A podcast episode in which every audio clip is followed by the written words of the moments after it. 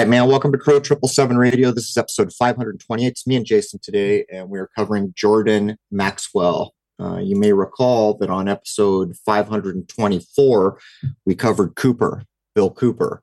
Word to the wise if you take an interest in the work of Cooper and the work of Maxwell, you may want to go out online right now and grab things and download them. They're disappearing, they're becoming harder to find. I imagine it's stuff like this that will eventually maybe not be scrubbed from the internet, but not easily found using a search engine. And by the way, archive.org uh, or .com, whatever it is, I think it's .org, is uh, becoming less and less useful compared to what it once was. So from this point forward, if you find things that are informational centric and you feel they are important, I would advise you download them and back them up. Anyhow, welcome, Jason. Oh, and a hot Louisiana morning we got. So it was not too long ago we lost Jordan Maxwell, right? It's like less than a year. Is that correct? Uh, last year, yep. Last year. Imagine the amount of information that went with that, man. I remember feeling that way when my father left. You know, it hit me, I don't know, some months later, the amount of information that left the world with him that was, you know, peculiar to his life. But uh, you want to add anything or you want to jump in here? Well, yeah, he was definitely a great loss, that's for sure. I don't really know what else to say about him other than uh, he spent an entire lifetime from, as far as I know, the age of 19, doing the kind of things that he was known for.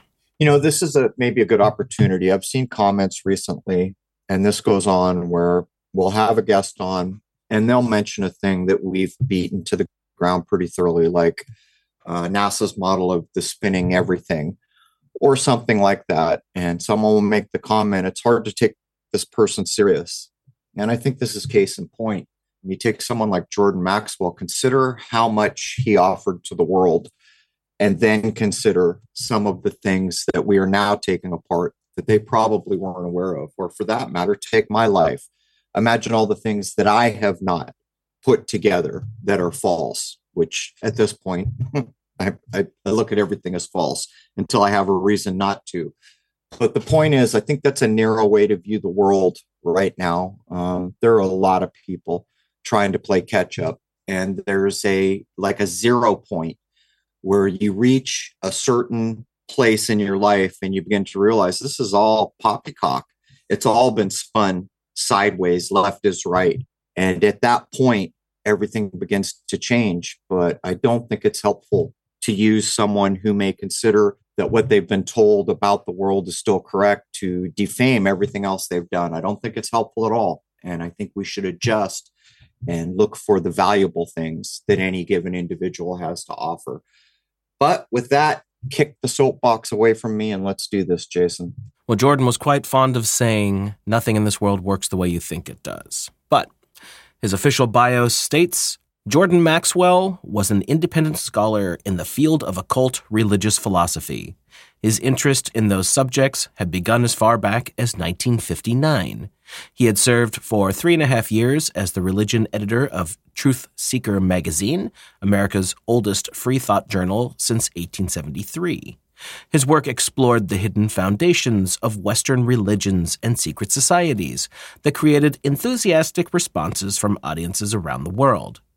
He has conducted dozens of intensive seminars, hosted his own radio talk shows, guested on more than 600 radio shows, and written, produced, and appeared in numerous television shows and documentaries, including three two hour specials for the CBS TV network, as well as the internationally acclaimed five part Ancient Mystery series, all devoted to understanding ancient religions and their pervasive influence on world affairs today. Jordan was born on December 28, 1940, and passed away on March 23, 2022.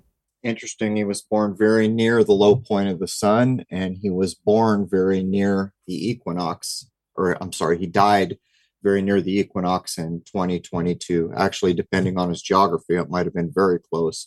So I, I wasn't aware of the CBS TV specials, the two hour specials. Uh, have you reviewed the? Are you aware of what those are, Jason? I've seen one of them that was called The Naked Truth. That might be one of the ones they're referring to because he's pretty young in that compared to some of the other stuff I've seen of his. Isn't it interesting that CBS covered him? So knowing what you do about the CBS content, where the punches pulled, I mean, how do you feel about that?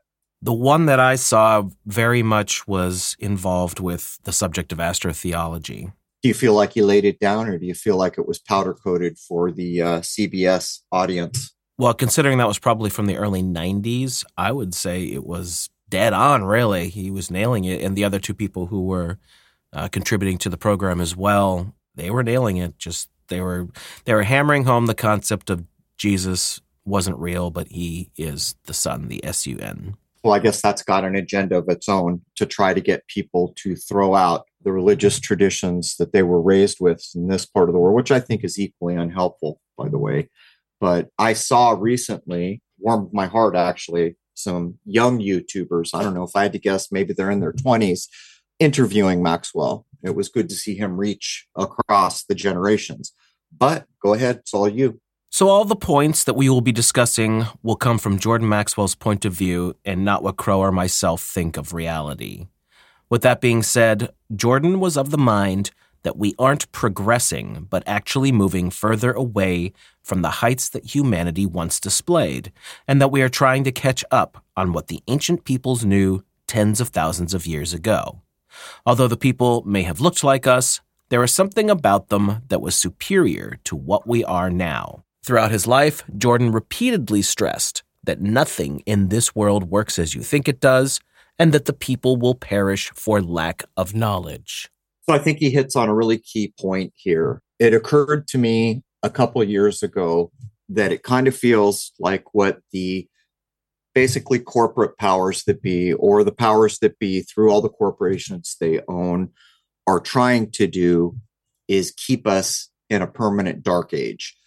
And so as we are hitting a natural cycle where we should be rising and consciousness should be rising, things like the medicine we get, the food we get, things like the inoculations. They're, in my view, they're meant to cap us down and to try to put a lid on growing forward. But I don't really think you can argue with what he's saying here. If you look around, consciousness is definitely rising. We see people, particularly young people, doing some pretty mind blowing things that if they'd done in the 60s or 70s, would have made them world famous. And now it's almost becoming commonplace. And I've said it so many times, even dogs doing things like riding skateboards in the way a skateboard was intended to be used. But I think he's right. I think that what's happening is many of us are doing the consciousness shift upward, but we're fighting against the stream. And that stream is created by all the goods and services and lawmakers and corporations in the world and the closing line here the truth will set you free. There's so much truth to that old cliche. Uh, it remains to be seen where we get to with so much effort being put forward to prevent us from basically reaching for the stars. If you look back to the beginning of Egypt, it appears that they came in already being an advanced society of builders with advanced knowledge. These people then devolved to what we see today. Whoever those people were, they may have come from somewhere else, because the knowledge that they possessed is superior to what we have today, and we have been trying to get back to where they had been. It seems that the ancient people possessed some kind of occult science, a science that included spirituality my best guess at this point is that if you went back to those periods that he's referencing where they were higher, they could remember a time where those people were higher.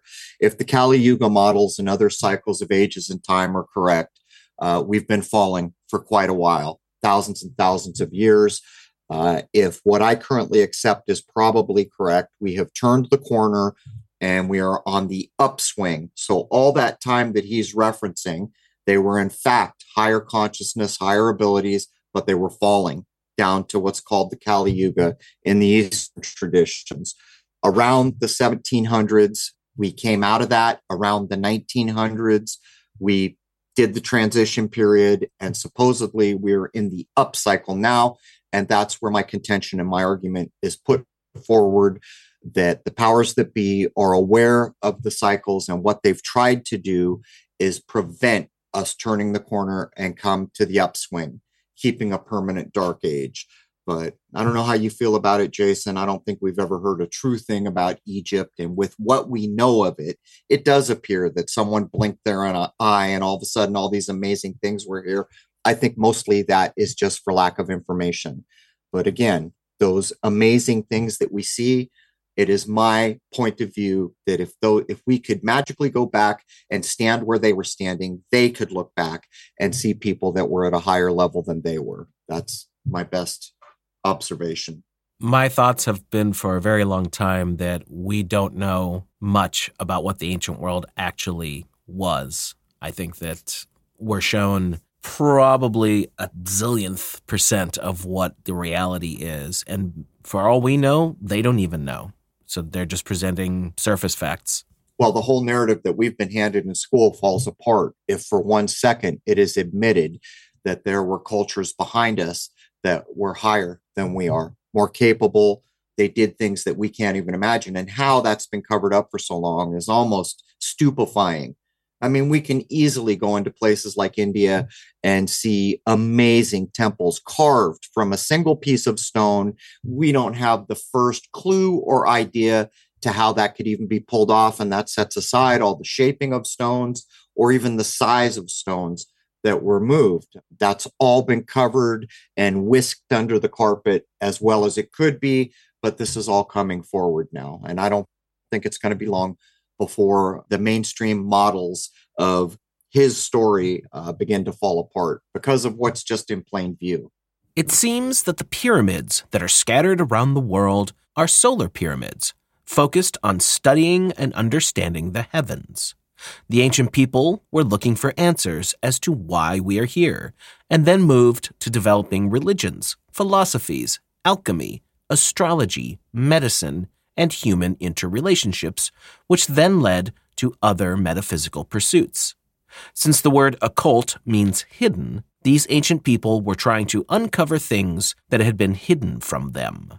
Modern people seem to be finally realizing just how important spiritual matters actually are to our daily lives.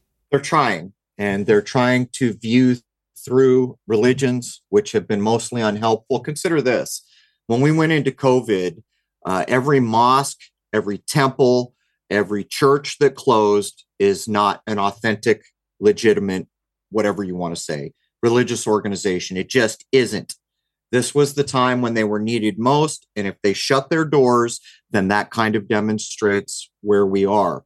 Uh, in terms of what the pyramids were for and the idea that these people were reaching for a thing, I don't view it that way at all. I view that they recognized what we call Earth as a living place. I think things like ley lines and chakras and all these things were known, but the information was being lost all the way up to our time. And look how much has been lost by our time. But again, I don't think we've ever been told a true thing by mainstream.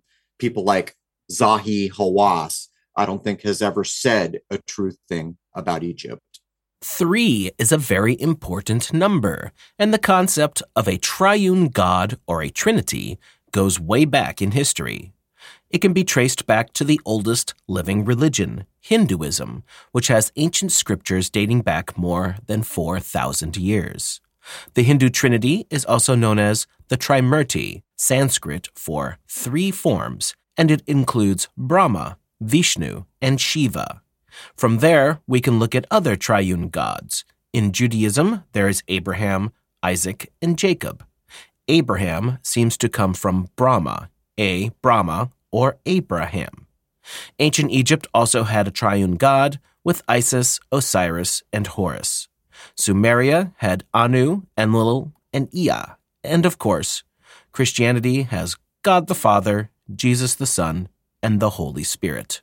So everybody bear in mind that what's being read here is the point of view of Jordan Maxwell, but there's no denying they all have three in my mind, what's actually going on here is it's reflecting the realities that are put forth in nature. Particularly, a good way to look at this is geometry. You want to build something, you start with a dot. You get two dots, you get a line, you can't build anything. When you get to three, now you've got a triangle. Now you're cooking with oil. You can build things. You could even look at it like a stool. I want to make a stool. I have two legs, doesn't work. I have three. Now it works. Gets even better when I get four legs. Uh, this is reflected in geometry, but uh, this is actually reflected in ideas about the numerical system and the characters we use. The characters we use, uh, typically called Arabic, one, two, three, four. Now, there are schools of thought that have shown that supposedly each number is representational of the sun. And I think there's something to that. But did you know that people have broken down that each number has the number of angles in the num- numerical value it is talking about. Like the number three, if written in a certain way, would show three angles. And this begins to show the importance of why, in my view, the religious traditions all have this same idea going on. Each of the planets and each of the gods in the ancient world were associated with a different color. The color for Saturn was black. The priests of Saturn wore black robes, and that is still seen today with priests and judges. The ancient peoples seemed to know that Saturn had rings, and therefore women would wear ear rings to listen to their god, and one would wear a wedding ring to show respect to Saturn. Kings would wear a round crown or ring, but this also gets interchanged with the sun, and there have been various times where Saturn and the sun have been used interchangeably. As a side note, the color green was associated with Venus, which is what the Islamic flag uses. The crescent as well as the star represent Venus. So much going on here, Jason. Uh, the, the metal for Venus is copper. This idea of Saturn, in some of the oldest accounts, you will see ideas that Saturn is the ancient one and that it originally formed everything that is our solar system in old occulted views, that is, but it's not the Saturn that we have now. It's another Saturn. But the ring idea to me, that always references back to Saturn. Let's look at the wedding ring. So you've entered into a contract. A contract is binding. And to me, that's what's being represented in the wedding band, the binding contract that you've entered into. But this is another thing that we've lost. These ideas used to be all inclusive. I have a planet idea. This is going to resent, represent a spiritual idea. Or if they want to say gods, go ahead, lower G gods. I don't think that's the right word. I think it should be aspect of nature. But for Saturn, the color is black. Each of the luminaries has a color, each of them has a metal. It's all referencing what is true or proven true to us by the natural world or the creation. But as Maxwell gets in, he's simply uncovering things that we should have been told in school that we weren't. And we weren't because the intent was to keep us sheep like followers, not thinkers. You know, it's the old idea.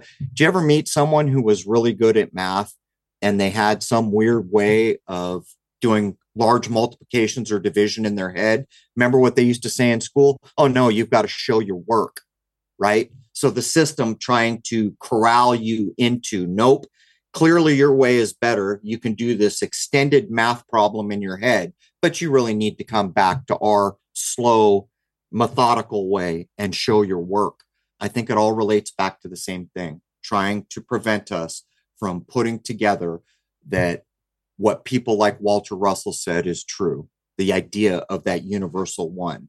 If it's a color, if it's a sound, if it's an angle, it can all be shown to interrelate back to one. You know, I think I was geometry class that I used to have that issue with, where I found that I could break everything down to cross multiplication, which made things very easy. And I kept hearing that same thing. Oh, you got to show your work. I'm like, but this makes sense and it's quick and easy. Don't you want to just get whatever the problem is done? And that was always something that stuck in my mind that I remember it however many decades later. Old tricks are the best tricks. Why why do we have to show our work? So we know you're not cheating. So wait a minute, I'm being accused of possibly cheating if I can't show my work. That's a bass backwards world. And they're doing the same thing in banking right now, right? This is one of the defamatory reasons put forward for gold because those, you know, money launderers, they love to use gold or even getting to the point now where if you withdraw more than so many thousands of dollars, they're going to ask you all kinds of questions. Why? Because of money laundering. Same idea being applied. Clearly, we should suspect you of breaking rules and laws. And this is the crux of where we are in this kind of cycle where they're trying to maintain a so you know a dark era, a Kali Yuga. At some point, we recognize our God-given rights and we defend them and basically say, what right do you have to tell me anything or to accuse or assume anything of me? You have no probable cause, which used to be an important idea, which has slipped away. But, you know, the old tricks are the best tricks, Jason. The cult of Saturn, or El. The ancient name of Saturn was El, E L. It is the reason why those that were chosen by El were called elites. The words elect elder, elevated, Elohim, temple, circle, gospel, apostle, disciple, evangelists, etc., are all derived from El.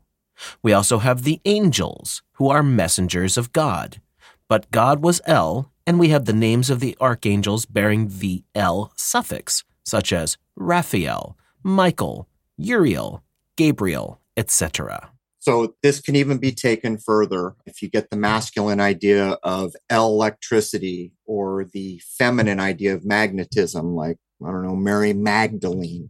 This goes on and on. And again, this is the education that should have been given us. We should have had these doors open so that we should have been aware. But what's actually happened is it's been occulted or hidden from our view and then basically used against us to the point where when we walk into a courtroom, have you ever heard anyone ask, why is that dude up there wearing a black robe? For that matter, why are we wearing black robes when we graduate? These are standard questions which should have been asked. And yet the normalcy, and this is just what we do, has ruled the day. Up to now, that's starting to change. The plural term Elohim appears over 2,500 times in the Old Testament, but is falsely translated in most versions. This fact of plurality explains why in Genesis, gods said, Let us make man in our image. As stated, Elohim refers to both gods and goddesses, and its singular form, El, served as a prefix or suffix to names of gods, people, and places, whence Emmanuel, Gabriel, Bethel, etc. Even Satan was one of the Elohim. Okay, again, these are Jordan Maxwell's ideas, and I would urge people to go back and review the work of Maxwell. This is maybe the epitome of words have meaning. It it forces your mind to think in a different way, and I think that's important because as we pointed out, what school did was tried to turn you into a sheep put you in a corral and you think like the person next to you think and that's how it's going to be in this corral. And this way of thinking tries to kick down those gates. By the way there are multiple lectures from like the early 2000s ish that you can still find on youtube.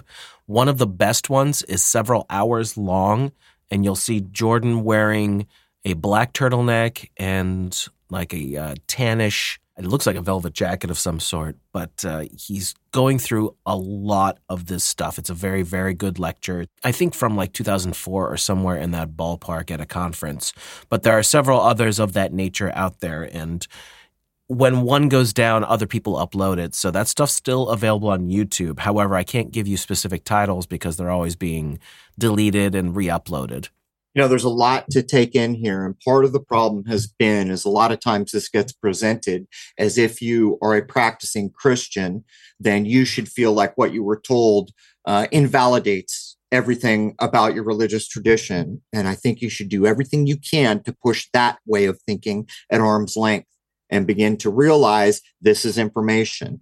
And i saw a lot of people like trying to defame the work of uh, Maxwell and actually for that matter Cooper but you get to points where there's inarguable things that he throws in to the mix. Like one of them I remember was you know when you get a check out of your checkbook and the place you sign your signature where you're basically I don't know you want to call it forming a contract making an agreement signing on the dotted line? Well get out a very powerful magnet magnifying glass and look at that line you are signing.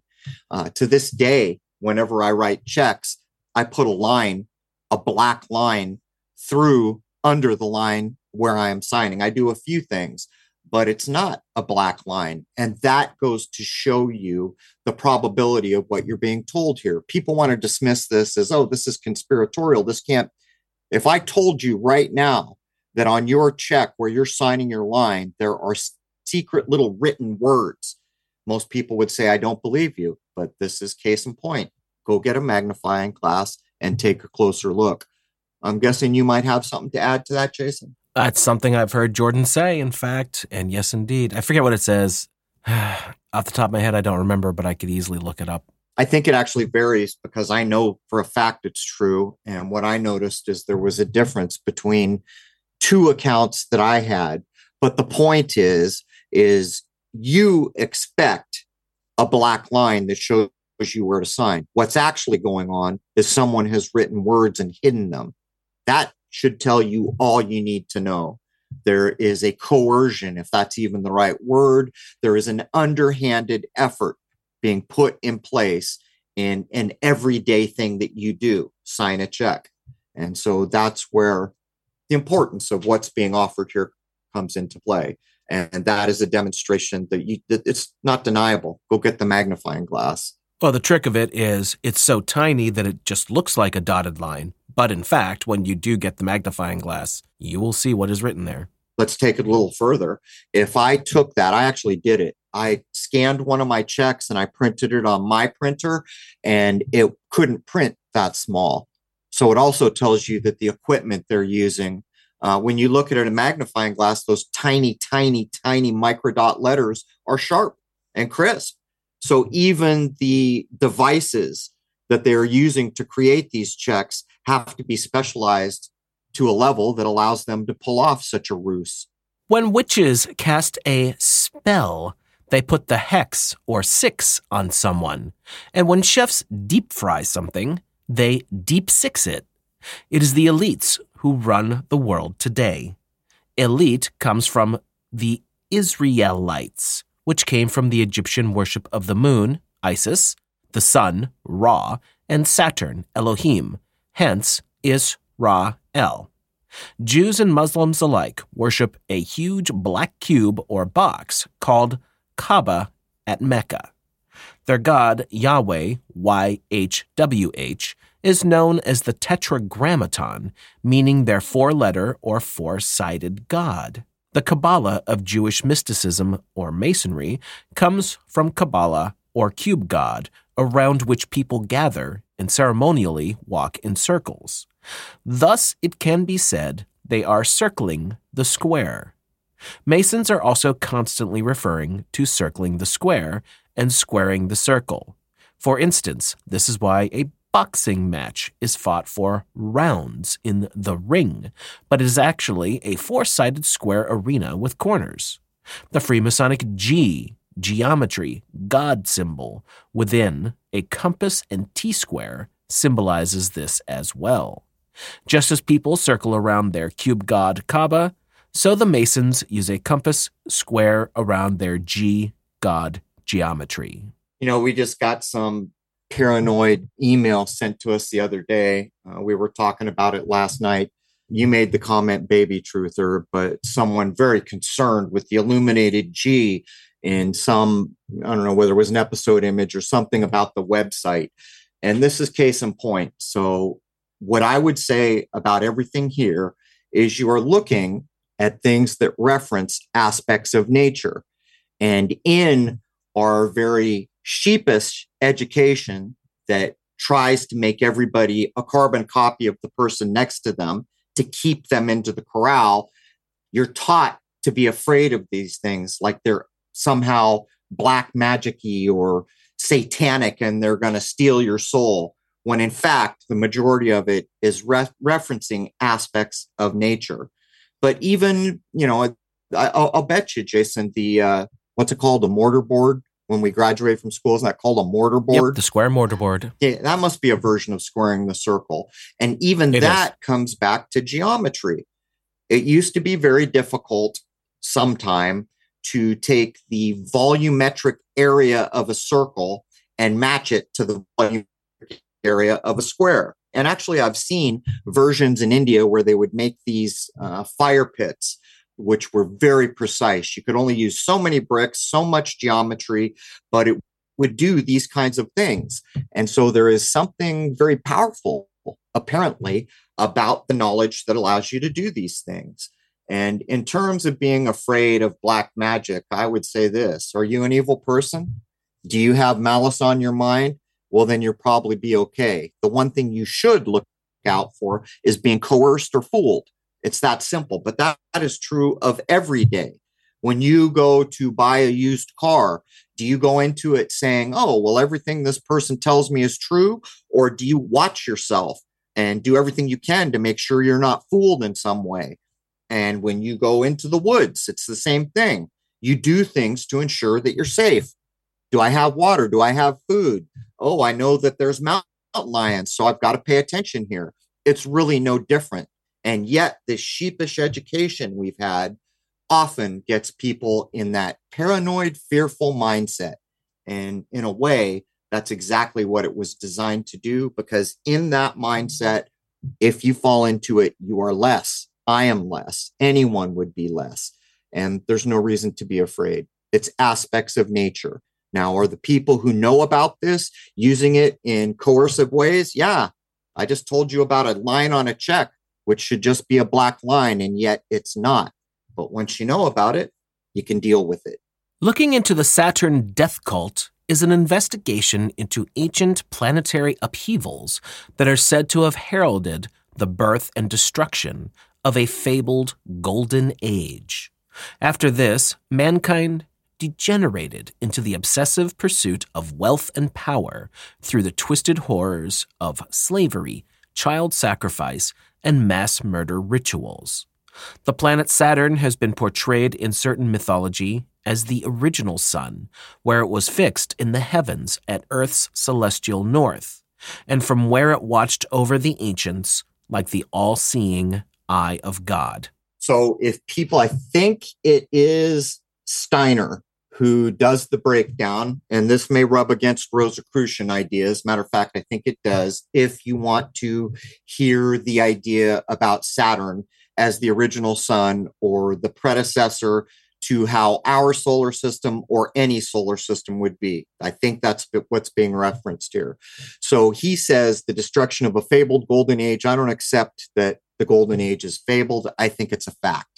I think that we go in cycles. I think that all things go in cycles. And I think the abilities that we currently have will get to a point once again at some point in the future where what a human being can do is almost magical. I accept that there were human beings that were much bigger uh, than than we accept is even possible right now. As a matter of fact, if you go back to old newspaper clippings in this country from the early, very early 1900s, there is archaeological article after article that talks about all the giants that they found and the red haired people. You can find it in the tales of the so called Indians from this country. And this is also wrapped into the idea of a golden age because in those traditions that recognize that kind of a cyclical possibility, they will tell you that human beings are much larger, as is their consciousness maybe part of this even goes into why we have the dinosaur idea, trying to cover up for when things were bigger at a supposed golden age. But Saturn, in and of itself, I do not view as a horrific negative thing at all. And the reason for it is because it's no different than any other thing or any, well, it is different. Its energy is different. Its color is different. Its metal is different. And most of the things that we associate with it, we don't care for. It's almost like you could think of it as a very harsh taskmaster. Get this right, or you're going to pay for it. And you're going to pay for it hard until you get it right, is maybe the simplest way to begin to talk about it. But if you know anybody who's into astrology, talk to them a little bit about Saturn to get a better grip on it. But in everything we've said here, are there people that can throw on black robes and do some terrible things? Yes, indeed. And by the way, those judges in our courtrooms are still wearing the Saturnian robes, but we're graduating in them too, aren't we? I've also heard it referenced about the Lord of the Rings and the all seeing eye of Sauron. I, I don't think there's, yeah, I remember all those years ago when all of a sudden I realized that all at once. And I was a baby truther, if that's the right word at that time. And I thought, oh, great. Now this is ruined for me uh, until I grew up a little bit. Um, but yeah, it's being referenced. There's no doubt about it. And there's a reason why it's referenced. And everything in our world comes down to intent in a way. Nature works the way it works. But the people who come in comprehending things at different levels, what is their intent? Are they compassionate? Are they the opposite of compassionate? Are they hyper materialist? In the in the paragraph you just read, it says, "Well, then we fell into obsessive pursuits of wealth and power." That that's materialism, right? And once you get to hyper materialism, where we are now, that's a tough place to be because it's really not a helpful place to be when we recognize that nature is what nature is. And hypermaterialism forces us to use nature in unhelpful ways. We destroy things, we make a mess of things, and then we become very self centered and we pursue wealth and power. Well, there's something else Jordan used to say a lot in reference to mainstream stories in general, and it is George Lucas and Spielberg are many things, but stupid is not one of them. That's a good point. And I would say that of a lot of the institutions that are put together at such a high level, it boggles the minds. Minds reminds me, remember when we were interviewing Sui Generis and he had tracked those documents from birth forward and we kept you know he kept asking who who created this you know can anyone tell me what this means and nobody knew who created it and really nobody would tell him what it means. And, you know, somewhere, somewhere, someone did this, created this, put this system in place. And so it kind of shows at what a high level that these uh, controllers of things must have been aware. While modern Christians worship the sun on Sunday or the day of the sun, those who follow Saturn have their own Sabbath day or day of worship. That day is, of course, Saturday or Saturn's Day. Other days of the week also have interesting origins. Monday is for the moon. The gods and planets were Mars, Mercury, Jupiter, Venus, and Saturn. Once things got to the Nordic countries, the sun, Sunday, and the moon, Monday, also became the first days of the week, and the Roman gods became four of the Nordic gods with similarities. Mars became Tyr, or Tuesday, Mercury became Odin, or Wednesday. Jupiter became Thor, or Thursday. And Venus became Frigg, or Friday.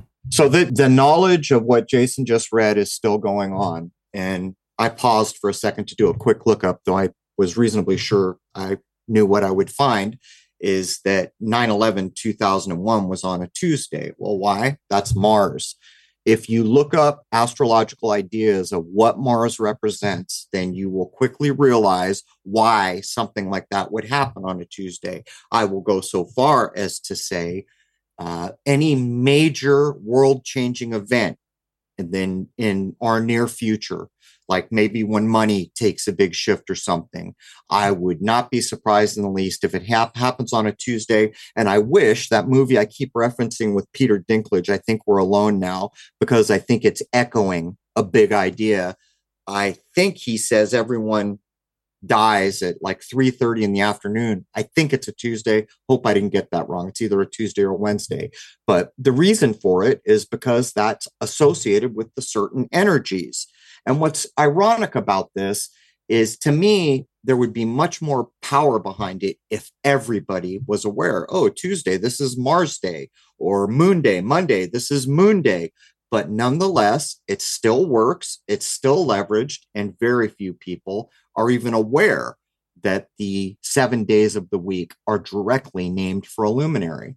And actually, this tells us another thing too this was put together before the other luminaries that we're now aware of Neptune, Uranus were discovered. I mean, what would you add there? Anything? No, but that's accurate. This is yet again another thing Jordan used to stress a lot.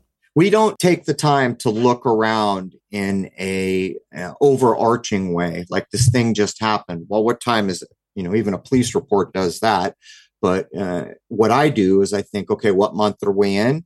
Uh, I think about things like where are we? Where's the sun? High point, low point, equinox. Where are we? Solar. What's the moon? Is the moon full today? But at the base of it, what day of the week is it? And once you begin to look around and think in these ways, to me, it pulls you a little closer to nature because what we're referencing is the luminaries above. And as I've said so many times, I do not accept the everything spinning NASA solar system. What I accept is that all of what we call the solar system is here for us now, here, part of our existence, not something, you know, like the sun 93 million miles away. I call poppycock. It's here, it's for us, it's our little niche of whatever the universe may be. This next point is not from Jordan, but from an article that seems to be very applicable here. Saturn and the Jews, November 10th, 2017, by Shlomo Sela. Underlying the well known link between Saturday, Shabbat in Hebrew, and Saturn, Shabbatai in Hebrew, is the reference to Saturn as the planet in charge of the Jews.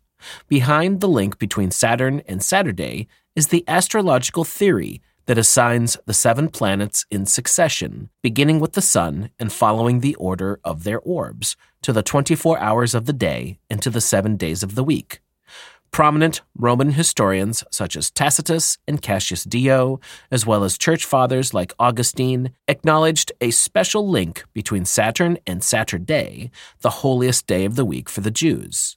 That Jewish society of the Talmudic period recognized the same association is shown by the fact that the Babylonian Talmud, Shabbat 156a, refers to Saturn as Shabbatai, i.e., the star of Shabbat or Saturday.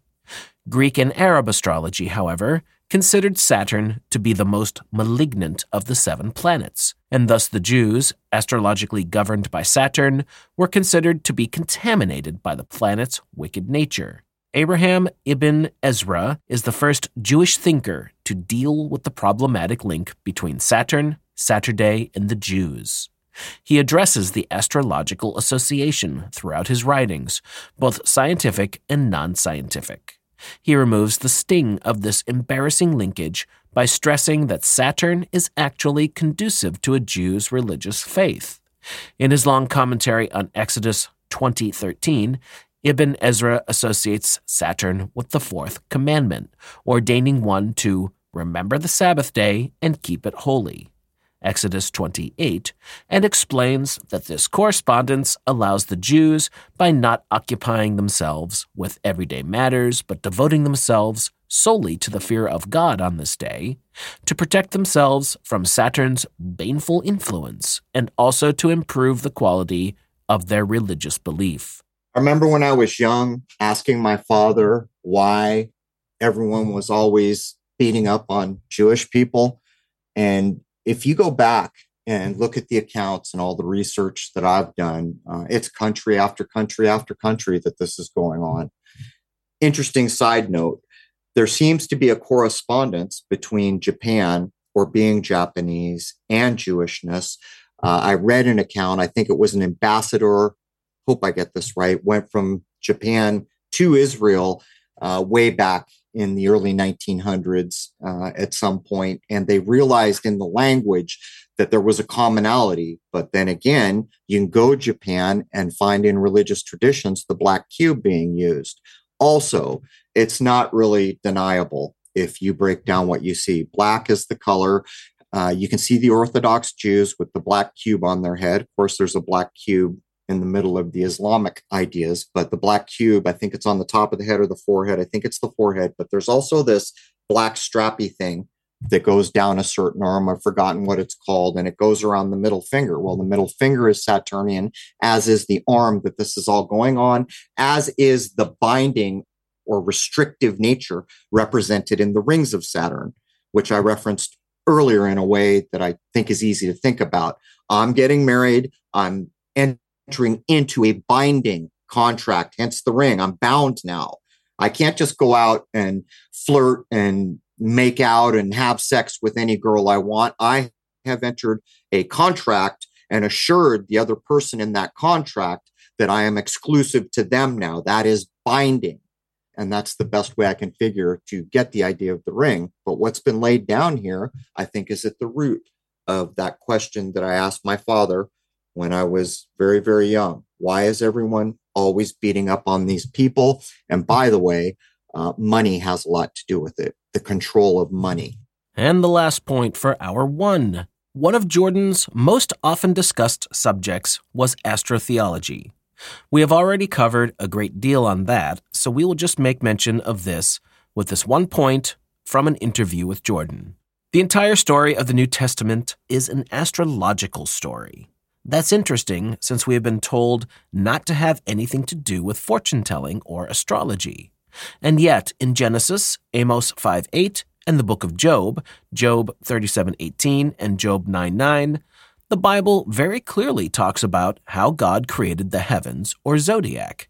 And in Job 38:32, God asks, "Can you direct the signs of the zodiac or guide the constellation of the bear?" This includes the proper translation of the word Mazzaroth into zodiac, used in Moffatt's English Bible and the New English Bible, for example. Yet many other versions don't bother to translate the word, but leave it as Mazzaroth, to the confusion of all readers, as in King James. And the entire scriptures are filled with the idea that God created the 12 signs of the zodiac. That's why Jesus is called the Son, S O N, God's Son, S U N, who has 12 helpers, or the 12 signs of the zodiac. And in the very beginning, Genesis 1:14, the scripture says God created the luminaries of the night, the stars, for signs.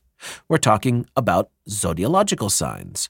We have a misunderstanding as to what the scriptures are saying overall, and we need to get past the misunderstandings that we have been led into by the churches.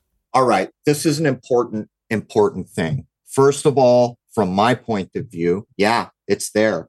It's referencing the sky clock, that part of the creation but it is not the only thing that is there.